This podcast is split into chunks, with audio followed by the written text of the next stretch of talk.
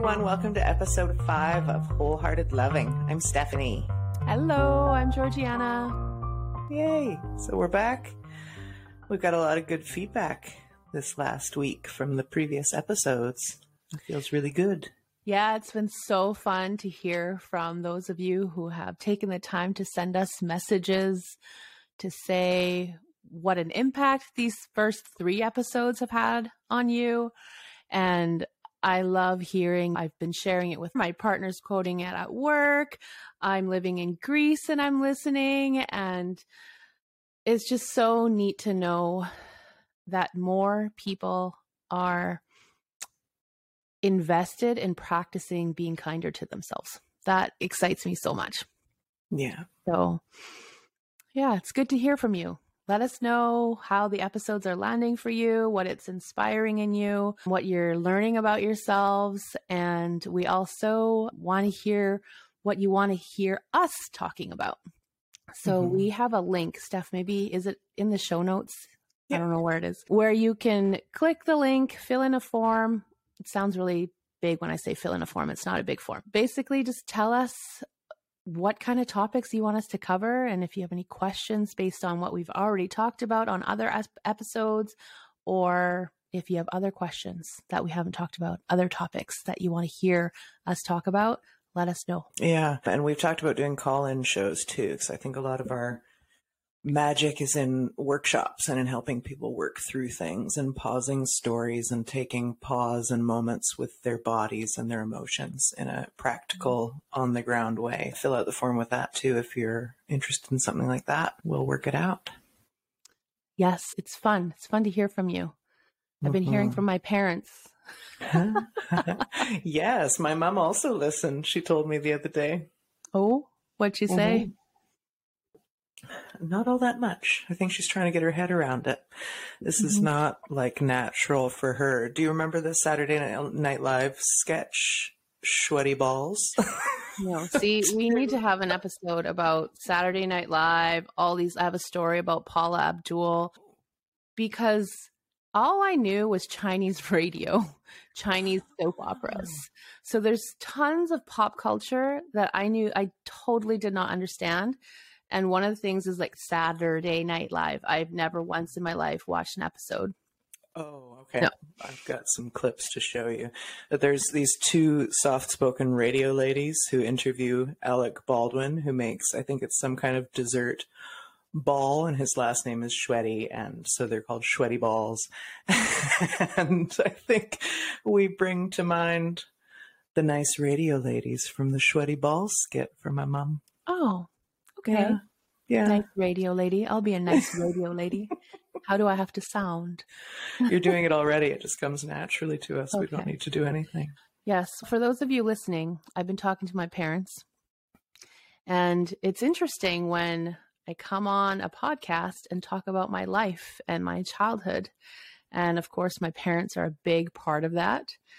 And as you've heard in the last couple of episodes, there were hard things that I had to live through and heal and understand and find an understanding of. And before the first episode launched, I was a bit scared. I was like, I got to think I got to call my mom. I got to call my dad. I got to make sure they know that I'm not blaming them, that I love them, and that it's also important for me to acknowledge what was true for me, what my experience was. And that's part of the healing process. And that's in service of us being able to have a closer connection now. So I did those things and it felt good. And we had some really beautiful and surprising conversations, which I think one day I'd love to share. But for now, I want to share when I talked to my parents this past weekend episode one, two, and three they've watched. And my mom, she's so sweet. She says, So, does everyone think I'm a terrible person? Bless her. I said, No, mom, you're not a terrible person. People don't think that. You're just human. You did what you knew at the time with what you had available to you, with the limited time and resources you had to have any kind of meaningful reflection about how you wanted to parent, right? Because you were trying to put food on the table for us, make sure we were okay and physically safe. I said, It's okay, mom. I love you. You're not a terrible person. You weren't a terrible mom. There were just some things that were hard. Hmm. And I also said, And mom, it's only episode three. There's going to be so many episodes. There's going to be lots of time for me to talk about how great you are, what I learned from you, what I love about you. And she was like, okay, okay then. yeah. Yeah. Good. Yeah. yeah. I think yeah. it's such a departure too from the regular speedy way of being in the world, slowing down in the ways that we're doing here, doing these physical connection practices, I think is a pretty unusual concept for a lot of people. And I remember feeling like crazed by it even. Let's hustle. Like, why are we doing these slow practices?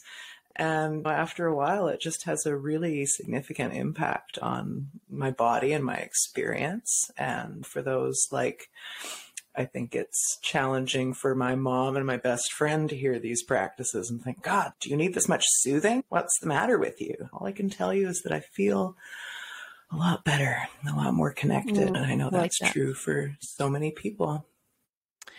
It is. And hearing you say that, I'm like, oh, I feel my body craving a soothing practice. Mm. So, can I mm. walk us through one?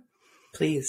Let's start by feeling whether it's your feet on the ground or your butt on the chair and noticing your breath. And I like to place my hands on my body, like on my legs, so I feel that contact. And we'll pair a little bit of breath with movement here. So just on the inhale, I'm going to breathe in. I'm going to bring my arms up overhead and then look up at your hands and feel them touch. And on your exhale, just bring your arms back down. Maybe you want to lower your chin. And just follow that at your own pace two more times. On the inhale, we look up. Feel your hands. On the exhale, release and lower your hands. Let your hands make contact with your body again just to feel that reset point. And then one more time.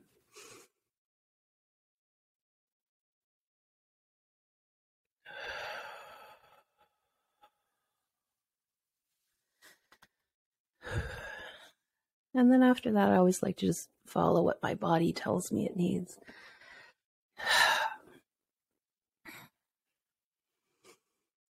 Whew. Thank you. You're welcome. I like what you said about getting comfortable with slowness. And I want to pair that with what's happening with my relationship with my parents, especially my mom. I think for a long time, I've wanted us to have a more connected relationship since I was a very little girl. And then as I became an adult, I knew there was like, I was still angry. I was still hurt about so many things that had happened. I tried to push myself towards forgiveness because I understood and I was compassionate of the challenges of being a mother. And I couldn't quite get there to forgiveness. There's still too much stuff bubbling inside me. And I remember one of my teachers saying something along the lines of trusting timing and the process and that if you're not at forgiveness yet, that's okay. It doesn't make you a bad person or a bad daughter. It's just you're not quite there yet. And what I realized is I wasn't quite there yet because my pain and hurt needed more tending to and holding first. And what I realized is that when I give myself that and receive that from people who I love and trust, it opens up more room to truly feel that love for my mom and appreciation. And I just feel now, looking back, I see that it's a process that couldn't be rushed. I could have yeah. said, I'm sorry 10 years ago.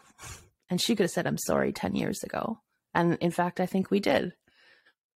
But the gunk was still there.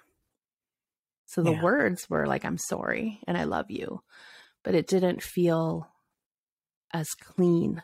I don't know if that helps describe it. Doesn't feel as clean, as generous, as free, like opening, expansive as it does now. And mm. so the process of learning how to be slow in my life, bring these practices into my life, because I was not a slow person. I was like, everything must be fast. Oh. it means effective, means efficient, means good. Yeah. But giving relationships breathing space, trusting that there's love for each other and that you're both doing your own thing, or at least, at the very least, you are in control of what healing work you're doing for yourself so that we can come back to deeper connection with each other. Yeah. And Forgiveness is a thing that happens. It's a thing we do at some point when we're ready, but more than that, it's a thing that happens. And that time is very necessary. The using these slowing down practices really helps you in those moments where you can't do efficiency and speed and things just have to take their time. I didn't want to accept that for many years of my life. Yeah. It doesn't make sense, right? Logically, we know we should forgive this person. We understand we're compassionate about the reasons and we know we still love them and we know we're not going to let this separate us. So why can't we just forgive? It's that magic element of time.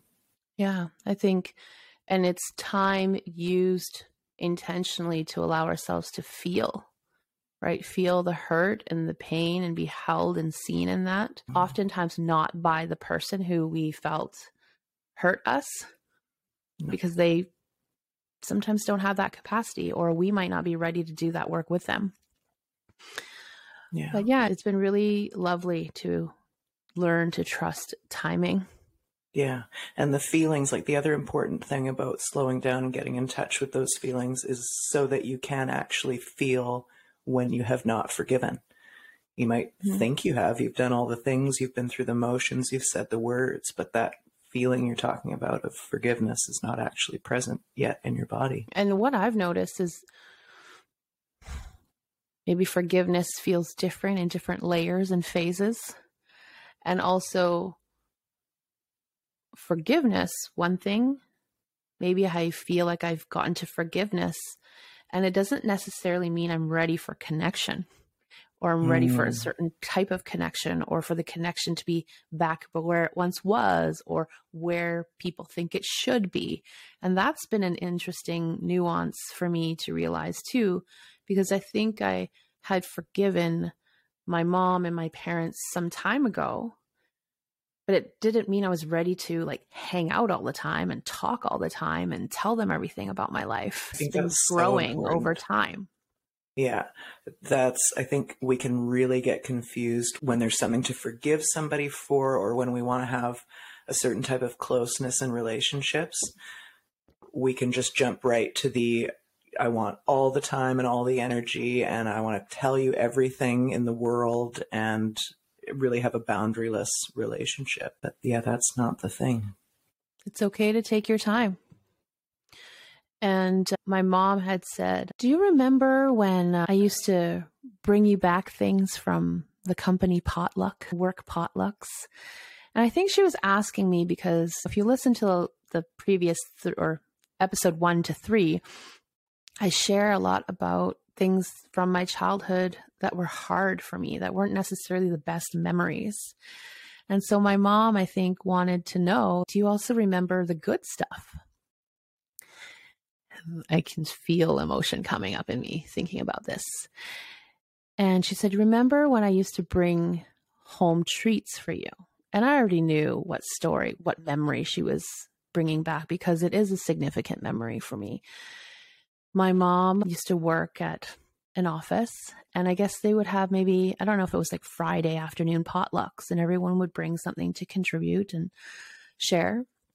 And my mom would always take her share. And instead of eating it, she would wrap it up in napkins and bring it home for us for a treat. And of course I remember that. but what I realized is I can remember it so much more. I appreciate it so much more after I've let myself feel all the hurt that was also there in between us and allowing myself time to do the healing work, taking space from our relationship when I needed it, and trusting we would find our way back to each other. And I said to her on the phone this past, what was it, Monday night?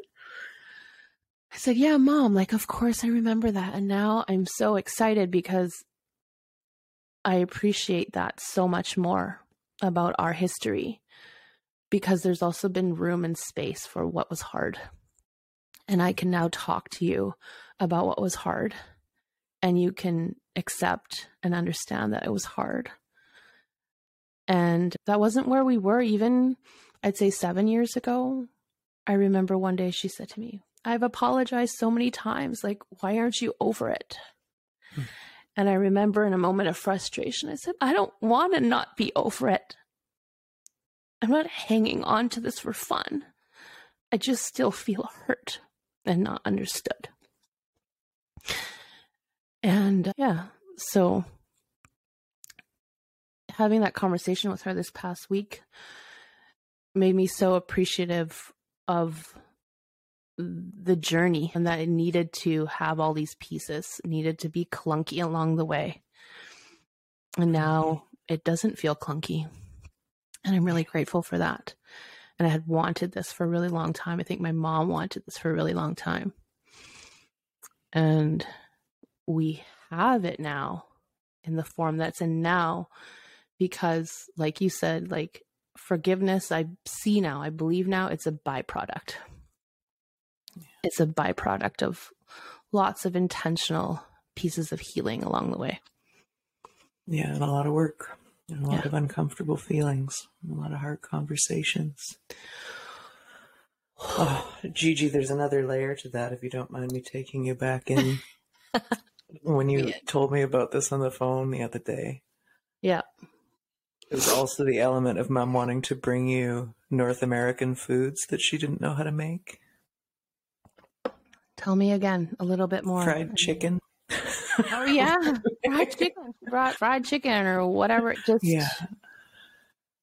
I couldn't see how hard I think my parents were always trying mm-hmm. because there was so much hurt, and because our family didn't have the skills and the awareness that we needed to make space to talk about the hurts. Yeah. When there's no space to talk about that, everyone holds that inside. It's in the air between you, in the house you live in. Yeah. And it's very hard to appreciate the things that are good and to focus on them.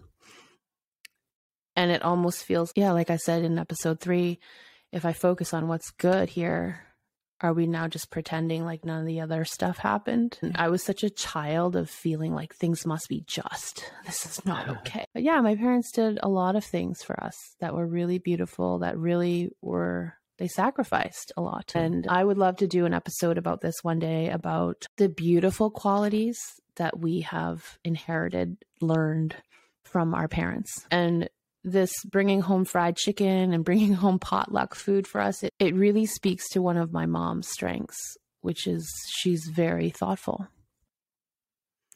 She's always thinking about the other person and how to make life better for them and often to the detriment of herself, which I think it's too extreme. yeah. But in itself, this ability to think of someone else and imagine what might be nice for them is a beautiful quality. I've had to really learn how to see those strengths and then learn how to build the opposite muscle. Yeah. Right? Yeah, to temper balance. that too. Yeah with self awareness, that makes me think of my years doing social work when I just had no boundaries and just wanted to help, just wanted to help and give. And everything was about what other people needed and what they might think or want. That can be a lot of pressure. Yeah. I've been a chronic overgiver in my mm-hmm. life. I've had to learn too what I need and how to bring the two together. I love that. I remember you telling me also once about your mom. I think she was trying to make cookies or something. I remember yeah, this, this story. Yes. Bless her. So, my mom was trying to make gingerbread cookies, I think. It was the holidays. And uh, just to put into context, as a little girl, like we would eat a lot of Chinese food. All of the food we would eat would be Chinese food. And I was like, please, can we just have like lasagna or something? And bless my sweet mother, she would try. But it just That's so like, sweet. Like that. She would put like cool. zucchini, like soggy zucchini in the lasagna and like all these things mm. that don't actually belong in lasagna, belong in lasagna if you want. Because I think Chinese food is about getting all the veggies in. Like it's a really balanced meal. You have many dishes on the table. So I think mm. she's like, well, if I'm going to make lasagna, I should still stuff it full of all the things it's. She was right. And zucchini is the right addition, in fact. That's correct. but it was like soggy and runny and just not what I was trying to say. She would make pasta for us and she would rinse the pasta noodles. And that's a really Asian thing to do when you make Asian noodles. mm. But then, so our pasta would always be watery and soggy. And yeah, just mm. mom, thank you for trying. I love you. Yeah. yeah. But the gingerbread story is that she wanted to make gingerbread cookies and she didn't know what one of the ingredients is. I think this is the nature of English being your second language. You're living in a country that wasn't your home country.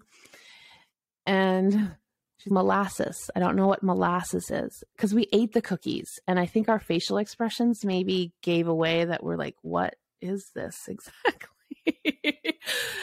and she said molasses. I don't know what molasses is, so I just use milk because they both start with M. Perfect. I was like, okay, great. Thank you for trying we love you, and so they're not nice. very good. and they're not very good. I'm disappointed in these cookies, and I love you, and thank you. Beautiful. Yeah. I think this also brings up a good point of so there's culture, and then language also affects, it's interconnected. Language affects culture, affects language. And then the concepts that we carry as humans in society is affected by our language and our culture as well. So not having words to describe all of the feelings and things that we're dealing with. It doesn't surprise me that our parents and older generations have a different set of language and ways to think about the kind of stuff that we're doing here. Yeah, my mom, she's I talked to her on the phone and she said the first thing she said to me was, "I'm so proud of you. We're so proud of you for putting this podcast out there." And then she said, it's so great because I get to see you every Sunday now. and so I asked her, "Have you wa- have you been watching or have you been listening?" And she said, "Yes, we've watched, we listen." And she said, "I understand most of it."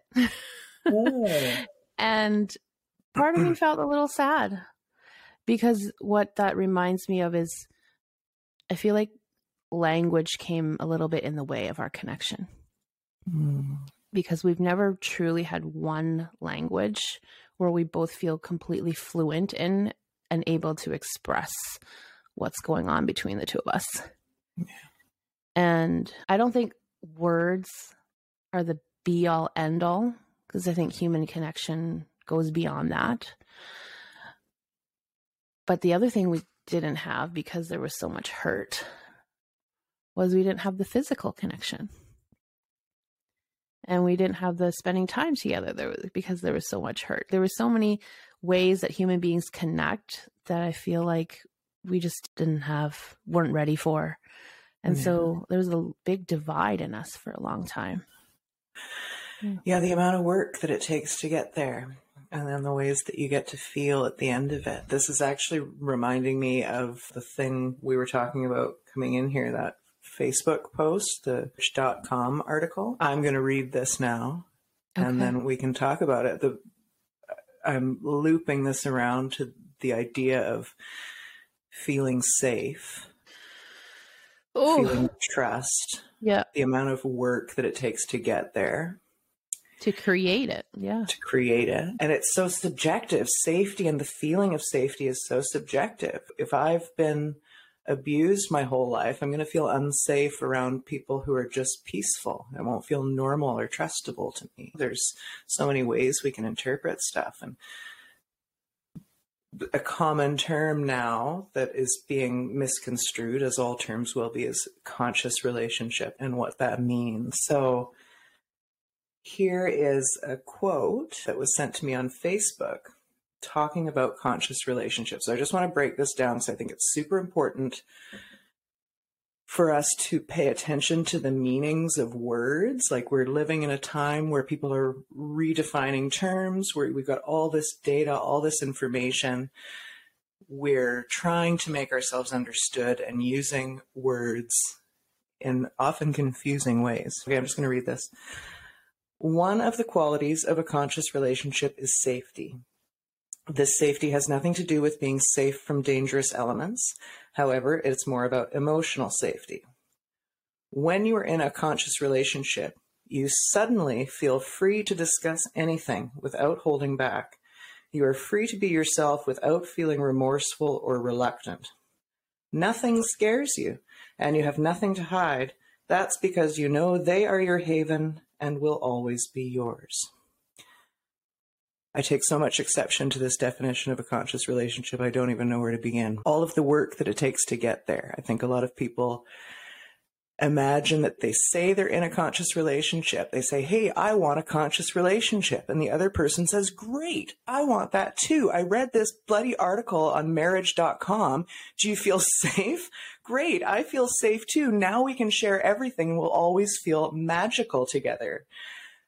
It's so problematically misguided.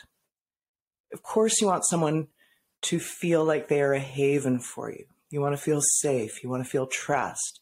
You are also going to have to work through all of this fear and vulnerability and relationship patterns to get to the place of having that feeling, which, by the way, is nobody's responsibility to give you. I can't make you feel like I'm your haven. And I, wouldn't want to in a way. That's a thing that arises. It's like we were saying, forgiveness is a thing that arises. We do our work and these things arise. We don't just find ourselves tra la in a conscious relationship feeling safe because the other person made us feel safe. Yes, it's a lot of work to co create that with someone. And I think it's possible for sure. I see it. And uh, I think a big part of that is learning how to be a safe haven for myself, which is do I love and accept myself?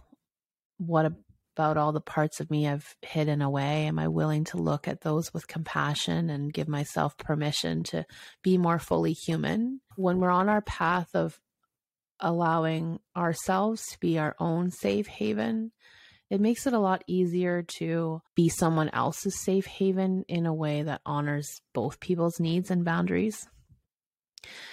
And it makes it easier to trust that someone could be your safe haven. Yeah.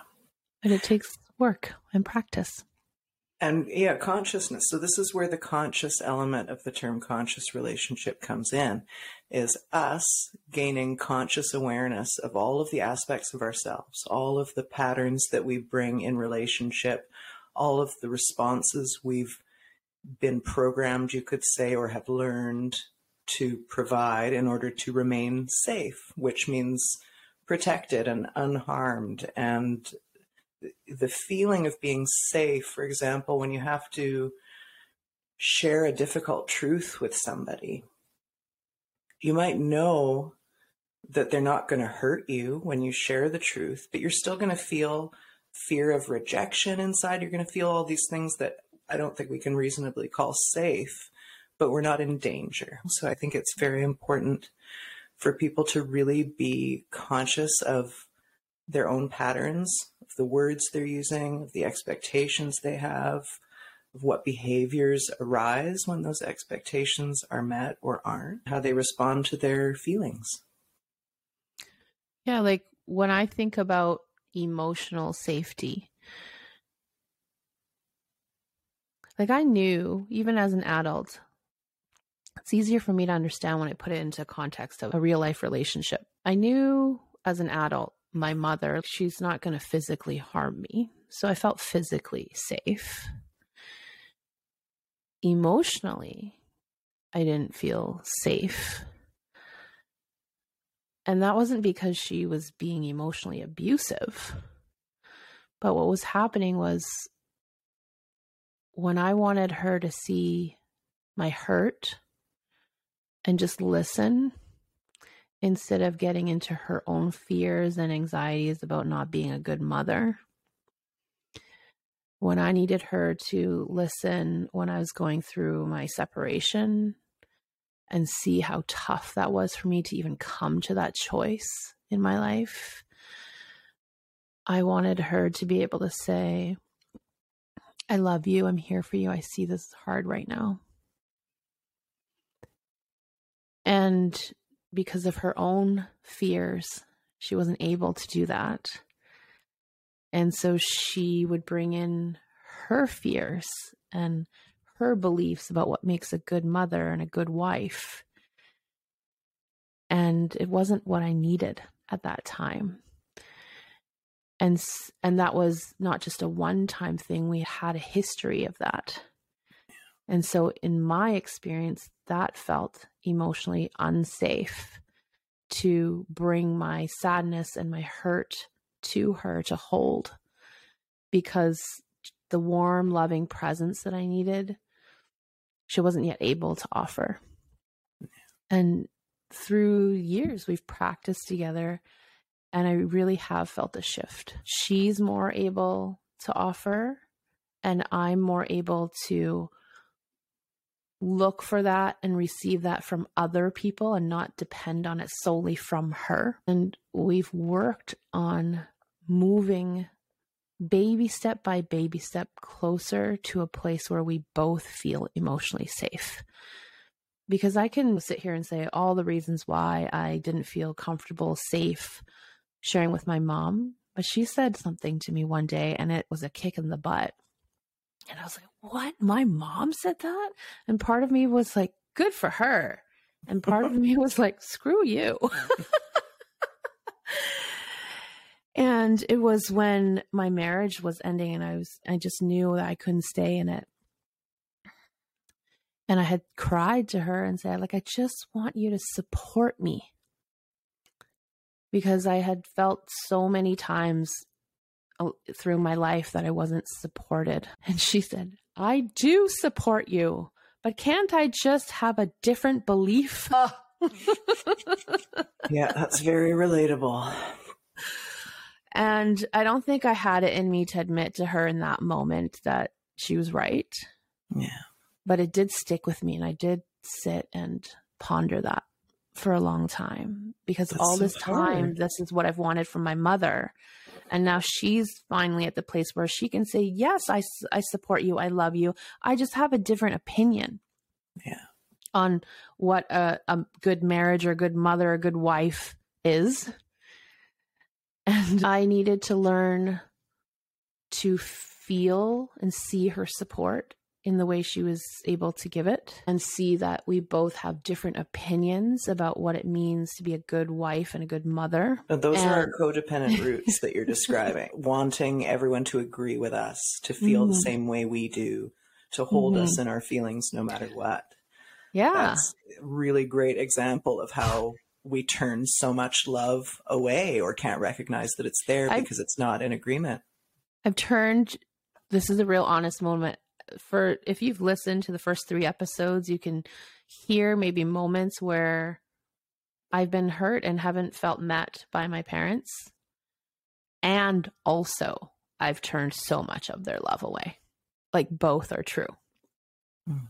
And I had to learn that someone can love you and support you and have a different opinion. Mm-hmm.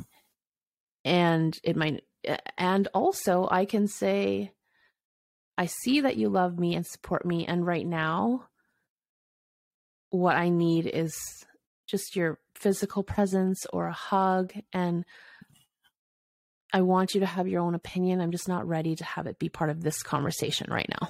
Yeah. And I wasn't That's able to so say that. All I could say is "screw you." Screw you. Yeah. Here well, you are again, being a crappy mom. yeah. Why can't you support me? Those are exactly yeah. words that I've heard from I've said to my parents. And then their response is, How can we support you? What do you need? And that would just make me so mad because I didn't know. I just yes. wanted to feel good.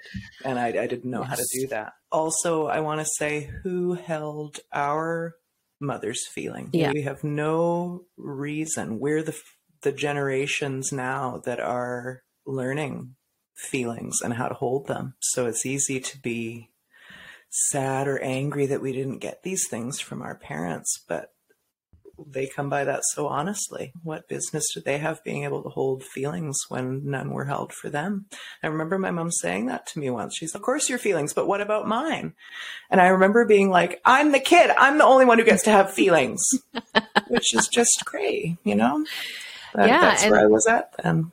And that's the thing is, I think when we are the actual child, yeah. that is how it's meant to be and our and, and if all is the way i think i believe that it is important to be then our parents have support outside of their children to be able to deal with their own feelings so that they can be we talked about the safe haven for their child so their child can express but what i've noticed is when I didn't have that space to express as a child my feelings and be held physically and emotionally, that gaping hole is still there as a 40, however many year old woman in relation to my mother.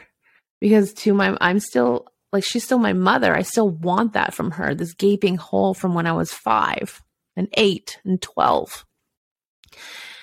And it's interesting to navigate coming into adulthood and still being someone's child and now making room for my parents' feelings because they're valid too. Like, yeah, just. It's a lot. It's a lot. We know too much. Um, when you said,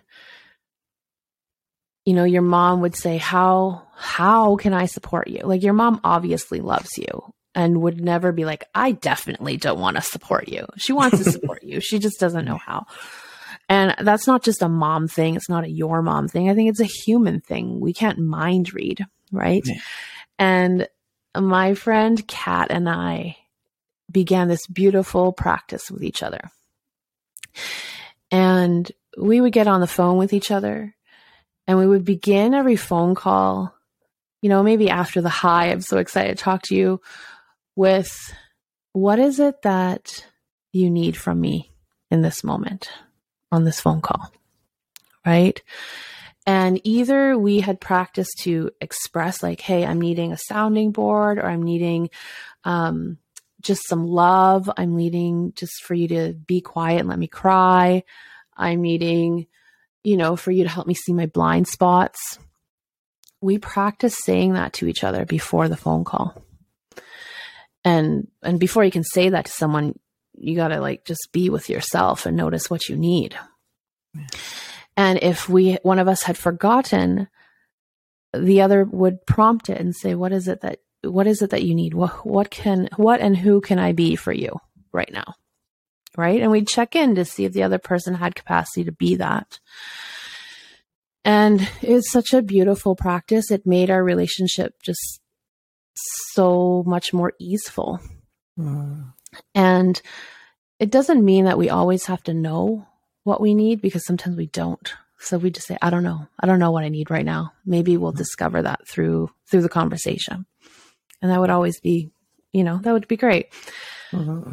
But there was a very distinct form of this conversation that has imprinted in me as a person and as a friend.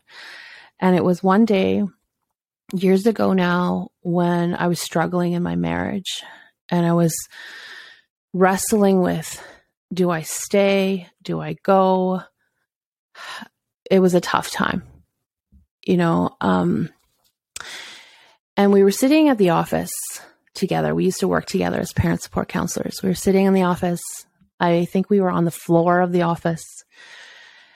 and we were talking and she had asked me a question. We were talking about my marriage and what I should do. And she said something like, But Georgie, are you really trying? Like, are you really trying in this marriage? Because you say you want to, but are you really? And that was really tough to hear Do you, in do that you moment. want to, or do you want to want to? right? Yeah. And I could feel myself starting to shut down. I could feel myself wanting to like not tell her more any like just to sort of like stop the conversation or not tell her the full truth of where I was at because I I just I needed something different in that moment. And I could pause enough to see that that was happening. And I could see the moment. I was like, I can either keep shutting down right now or I can tell her what's happening. Mm. And so I told her, I said, you know, I know you love me. And sometimes I really want you to help me see what I can't see and push me. And right now is not that time. Right now, like I'm I'm having such a hard time that what I really need from you is for you to see that I'm having a really hard time and just be with me in this moment. Mhm. And I said that uh, I feel myself wanting to shut down. And I know I don't want to actually do that. All right. I want to feel your support. I want to be able to tell you what's going on with my life. And uh, she was fantastic. She was like, okay, that's Great. clear. You Yeah. need me to just be there for you right now. And she's like, I can do that. And Good. she completely switched gears and I could feel myself opening again. And people just want to help, you know? That it's very unusual that somebody just actually wants to argue with you. hmm It's just that people don't always know what we need, Yeah. right? And coming from their well intentioned place, they are giving what they think would be helpful or they think is what we need. Mhm. And, you know, it's important that we help them see whether they're on track or not. Yeah, and to get on the same page. Like it's nice to feel like you're on a team when you're having a conversation and we know what's going on here, what we're doing here. Yeah. It's great. and that was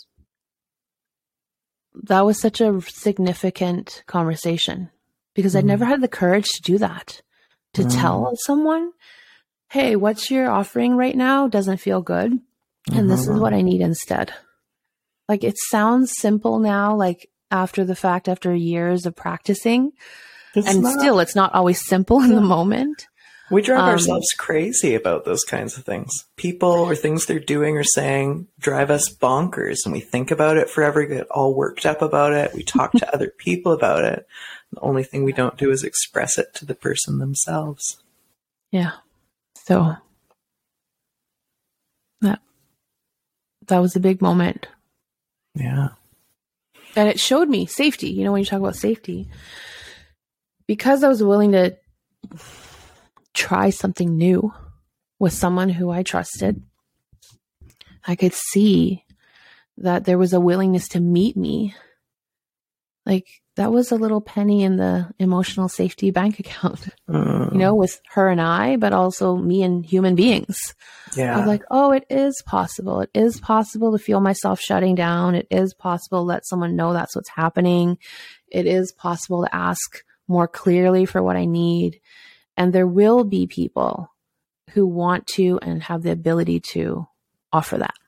hmm So, what about in the hard circumstances where you're being asked for something you can't give, or Mm. um, Mhm. you know maybe the support somebody needs, like you're actively not in support of?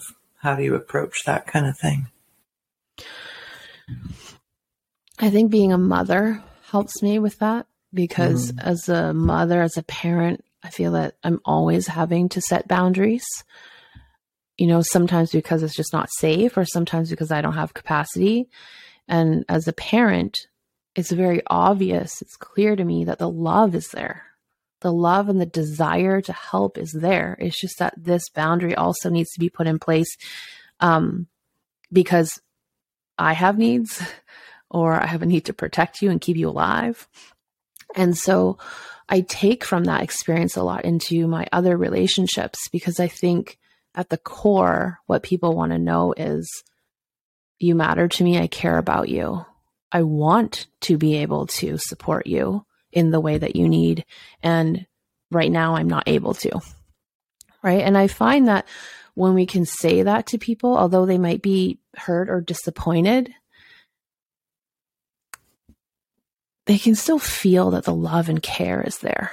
Mm-hmm. Right. I use this example a lot when I used to facilitate a lot of parenting um, workshops. Um, most people that you run come across have had a job, they've had an employer before, right? And uh, I said, imagine if you're asking for time off, like vacation from your boss. They said, What's your problem? Why would you ask me such a thing? You know, we're short staffed. Like, of course, you can't have time off. You're probably going to feel a certain way, right? You're probably, yeah, you're going to feel a certain way.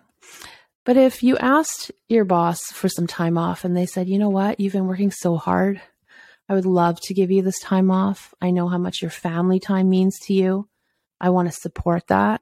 And we're short staffed right now. And I can't make those dates work, but I'd love to sit down with you and look at other dates that we could make work so that you can have this time with your family. Right? Like both answers are the same. They're both no, you cannot have this time off but one comes from this essence of I care about you, right? I want to be on your side or, you know, or I am on your side. And also know this can't happen. Mm, yeah. But it feels totally different.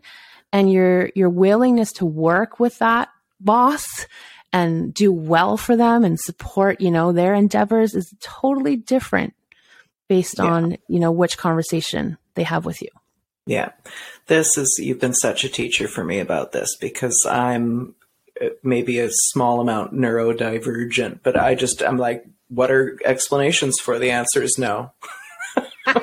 and uh, you've really helped me see how much I don't like to accept that answer.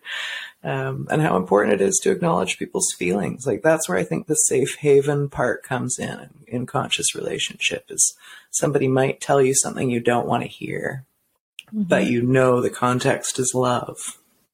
Mm-hmm. Yeah. yeah. And to be even be able to say, like for me, conscious relationship is about being able to say, I know this is coming from love. And right now, this feels really hard to hear. Yeah. And it might even include, and right now, like, I really need us to pause this conversation mm-hmm. and to Very feel conscious.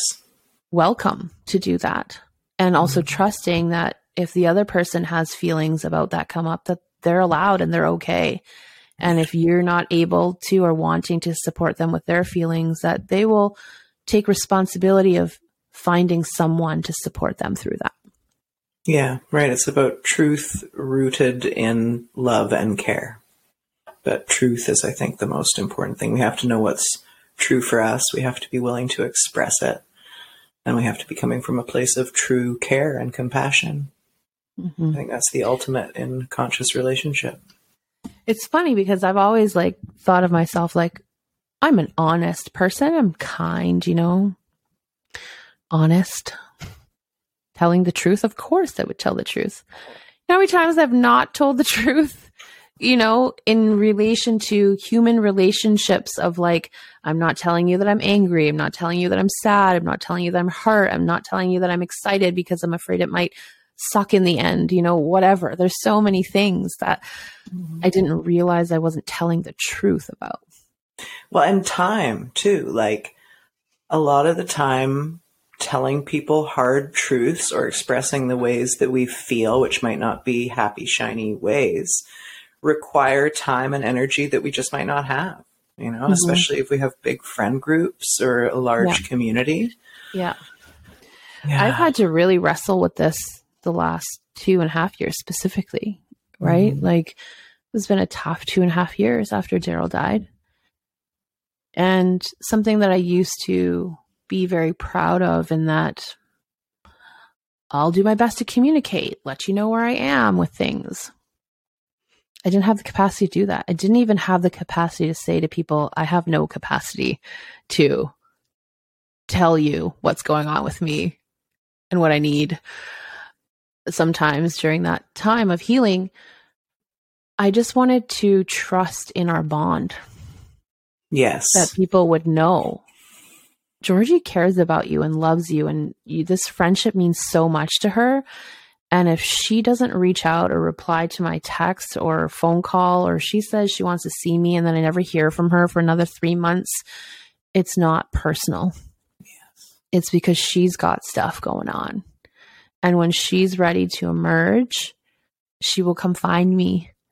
Or along the way, I can still check in on her and know that her lack of contact isn't a reflection of, you know, me not being a worthy friend. Yeah. That's been really interesting navigating that. And for the most part, people have been like really super amazing. And then sometimes some some connections are clunkier. Yeah. Right. It's hard. Yeah, what do you make it mean about yourself if somebody doesn't reply? In a yeah. way that you decide is timely. Well, this is what's interesting because I used to be someone that got so internally annoyed. I wouldn't express it, but internally annoyed with like, why can't you reply? I mean, come on, it takes three seconds. Everyone has a phone in their hands. You're probably scrolling your phone anyways. Why can't you reply? and I would make it mean when people didn't reply immediately that I wasn't important to them. I didn't matter, that somebody else or something else mattered more to them than me. And I could see this pattern in myself. And uh, I was like, okay, I want to, I want to shift this pattern. I can't, I, I don't believe it to be super healthy to feel so personally hurt by someone taking their time to get back to me. And so what I practiced, what I realized was I reply to everyone immediately. Like that's how I used to be. Like the second a text comes in, I'd reply. And I realized part of that came from this fear of if I don't reply, what are they going to think? Part of it came from fear of I must at all times keep this connection strong and going and full of juice because if I don't, they might go away and they might not like me. And part of it came from I just didn't like being alone. I like texting all the time helped me feel this connection that I felt like I couldn't live without. What a busyness, a distraction. The busyness, distraction. Yeah. And and I said, okay, for the next little while, what I'm going to practice is I'm not going to reply right away. And it was so neat to see what would happen. I would get messages and I would read them. And this was also a time when I was learning how to be more connected to my body. And I was like, oh, what a nice message to receive from this person. This feels so good. Like they might have said something really sweet or thoughtful. And I actually had time to feel it, not just read it on my screen and then promptly reply, felt it. And so I began the practice. You know what? I'm going to let these messages just sink in. Give myself some time to marinate in the fact that someone sent me a lovely message. And then when the moment feels like I feel the energy for it and I feel that, like, oh yeah, I want to reach out to that person, I want to follow that impulse. And it's been really fun. And what I noticed about that is I don't I have many reasons why I don't reply to someone right away. None of them have to do with how worthy I think they are of uh, how worthy I think they are as people or how much I value them as a friend or how much I love them. It's because maybe I just want to sit with their nice message for a while. Uh-huh. Maybe I want to be present with my kid or this project I'm like really into in this moment. Maybe what they sent triggered up some stuff that I'm like, oh, I need to sit with that. Yeah. Right. Or maybe I don't know how I want to respond yet. I want to give myself some time. There's mm-hmm. so many reasons, and none of them are personal. Yeah. And when I realized that, then I could apply it the other way around. I'm like, oh, when other people don't reply to me, it's probably not personal. Mm-hmm. What a relief. What a like life changer that was. And what I realized is once I gave myself permission to not reply right away and I didn't make it mean something bad about me, I'm not a bad friend, mm-hmm. I'm not a mm-hmm. bad, you know, employee or whatever. When other people did it, I'm like, great, good for you. That's mm-hmm. excellent. You honored your boundary and the space you need and the time you need in your process. Great. Because that's going to make you a happier person. It makes me a happier person. we all have so much more freedom instead of being just on this constant autopilot run by fear or desire to avoid, you know, all this discomfort. Yeah. Totally. And to control situations too. This is making me think of um, when I was initially practicing years ago, not replying right away. It, it, became apparent that that's what I was doing, and I also didn't want those feelings. So I was about to do some rituals, but I was texting with this guy that I had been dating. And I can't, the context doesn't matter. I can't remember what it was, but I put the phone down to do my rituals and I heard it boop or I knew he'd reply or something like that. And old me would have wanted to ignore the rituals and go check the messages, right? But I didn't. And I really let myself get into the rituals without letting my mind go back to the phone. And then at the end of it, so it was maybe half an hour or something like that, I went to check the phone and in the course of that half an hour, this man absolutely lost his mind.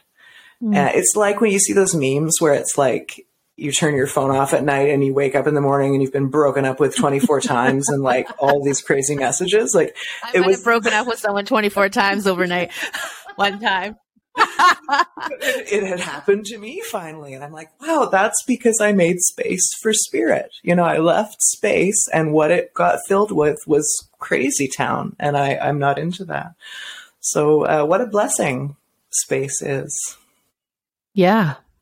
It's, and it took me a long time to not just learn how to be in space and create space, but to even think that it had any value. Yeah and how people want to fill it like has an effect on me and my life.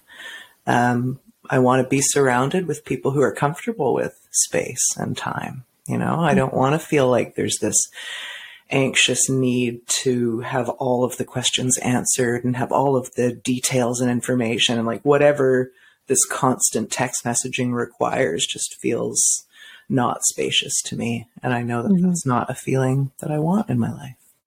Yeah. And for some people, that might be the feeling that they want in their life. And this is not about anything being right or wrong. It's more of giving ourselves time and space to explore what feels good yeah. outside of autopilot. Like what truly feels good and what truly feels good right now, because maybe next month something else feels truly good. Mm-hmm. That's okay yeah, too. Totally. Yeah. It's more than okay. It's what's happening. Yeah. Yeah. Nice. Well, we're at an hour. That happens really quickly. Does. Do you want to close us off with another body practice before we mm. sign off? We'll check in yeah. with the body. See. I don't know if we've done this one before, but it doesn't hurt to do them more than once. This is just a little sweeping motion down your arm when you get down to your hands, just give them a squeeze. So start with your hand resting on your shoulder and then just sweep down in a way that feels good. Sweep down your arm. When your two hands meet, give them a squeeze. Notice your breath. Put your hand on the other shoulder. Feel the weight of that. Gentle sweeping motion. Let your hands meet, give them a squeeze. Notice your breath. And you can do that as many times as feels good for you. Mm-hmm. That's nice. Yeah, that is nice. I'm amazed how much self touch actually feels really comforting to me now in ways yeah. that I probably was employing this unconsciously in the mm-hmm. past, but um, it really is useful. I remember being annoyed at the idea of give yourself a hug. Mm-hmm. Um, and now it just feels really natural and helpful. Yeah, some of these things take time for us to discover how they really feel. We might have an initial response. Um, but I, I truly believe that we all need to grow a, a relationship with nurturing self touch.